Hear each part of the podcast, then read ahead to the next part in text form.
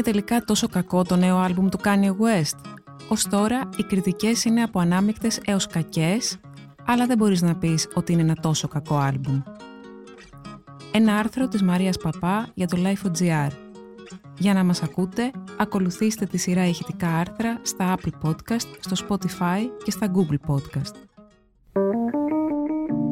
Είναι τα podcast της Lifeo.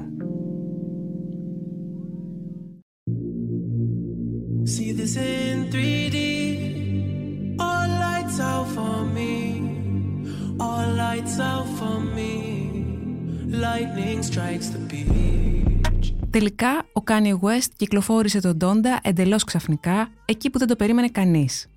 Ήταν μια κίνηση που δεν ξένησε ιδιαίτερα τους οπαδούς του 44χρονου ράπερ που έχουν συνηθίσει πλέον τις παραξενιές του. Το δέκατο άλμπουμ του ηχογραφήθηκε μέσα σε ένα απίστευτο και επεισοδιακό παρασκήνιο που έκανε την κυκλοφορία αμφίβολη για πολύ καιρό.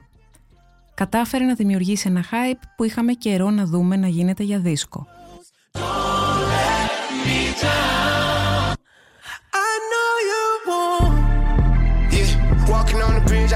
Δεν ήταν λίγοι αυτοί που πίστευαν ότι δεν θα κατάφερε να τον τελειώσει ποτέ με την τελειομανία που τον διακατέχει και συχνά λειτουργεί εις βάρος του.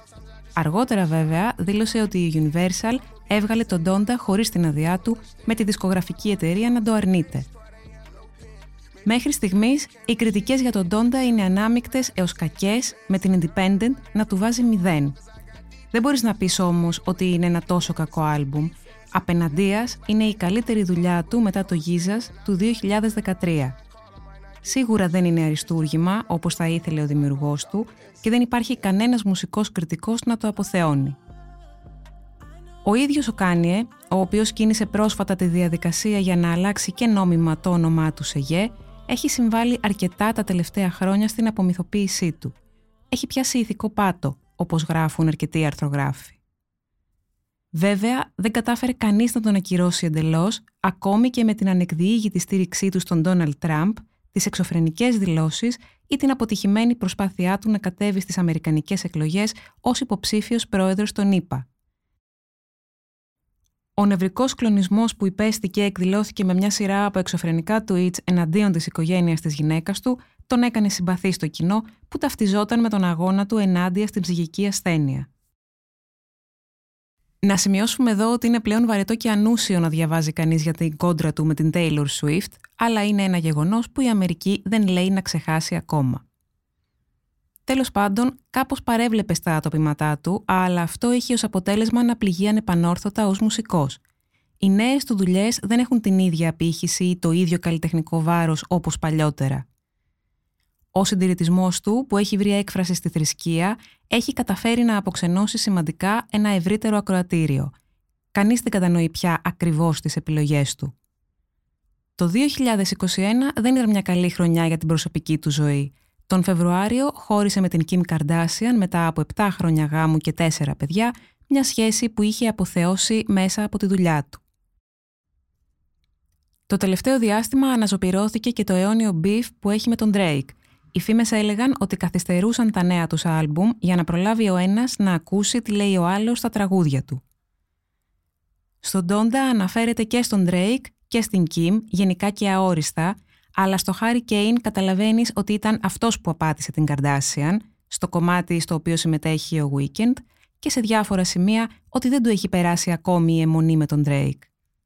Και εκεί που φαινόταν ότι δεν είχε διάθεση πια για τρολάρισμα και ότι οι μέρες που προκαλούσε είχαν περάσει ανεπιστρεπτή, η απόφασή του να προσκαλέσει στην τρίτη φιέστα προακροάσεων, από τις οποίες έβγαλε εκατομμύρια δολάρια, ο μόνος μουσικός εν καιρό COVID-19, δύο από τις πιο αντιπαθείς λόγω των πράξεών τους φιγούρες της χρονιάς, τον Μέριλιν Μάνσον και τον Da Baby, ήταν παντελώς κακόγουστη και μικροπρεπή. Ειδικά όταν προωθείς ένα χριστιανικό άλμπουμ που μιλάει για ταπεινότητα, όπως γράφουν και στο Variety. Είναι σαν να ζητά συγχώρεση για δύο άτομα που δεν έχουν κάνει καμία κίνηση να μετανοήσουν για όσα οι δεχθείς έχουν κάνει και πει. Ο Μέριλιν Μάνσον κατηγορείται για βιασμό και ο Νταμπέιμπι έκανε πρόσφατα ομοφοβικά σχόλια. Και οι δύο συμμετέχουν στο δίσκο, στο Jail Part 2, το οποίο μυστηριωδώς ήταν σβησμένο από την εταιρεία την πρώτη μέρα που ανέβηκε το άλμπουμ.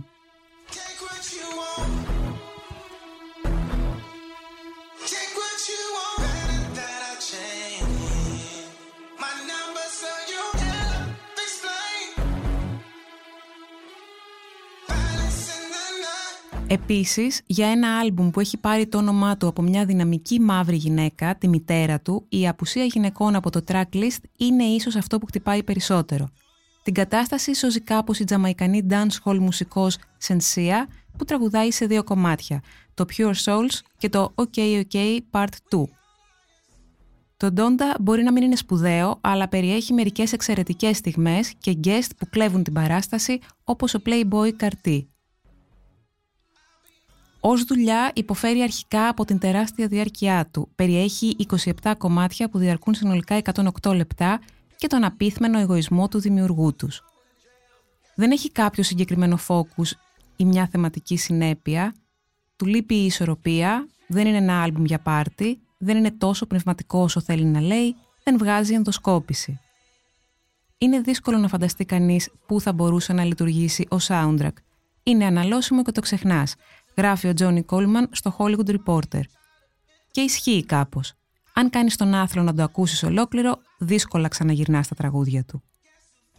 Σαφώς η καριέρα του Κάνιε δεν τελειώνει εδώ, θα συνεχίσει να ανεβαίνει στα charts και για τους φαν του παραμένει ο Γε, ένας μουσικός με διαστάσεις μύθου.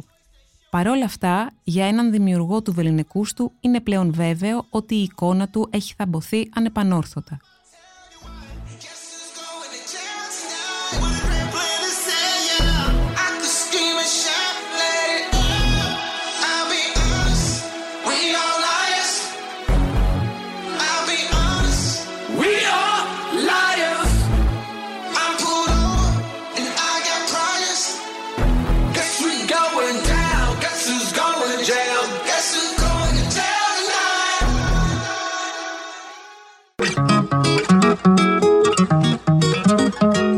Ήταν ένα άρθρο της Μαρίας Παπά για το Life.gr. Τα podcast της LIFO ανανεώνονται καθημερινά και τα ακούτε μέσα από το Life.gr ή τις εφαρμογές της Apple, του Spotify ή της Google. Κάντε subscribe πατώντας πάνω στα αντίστοιχα εικονίδια για να μην χάνετε κανένα επεισόδιο. Είναι τα podcast της LIFO.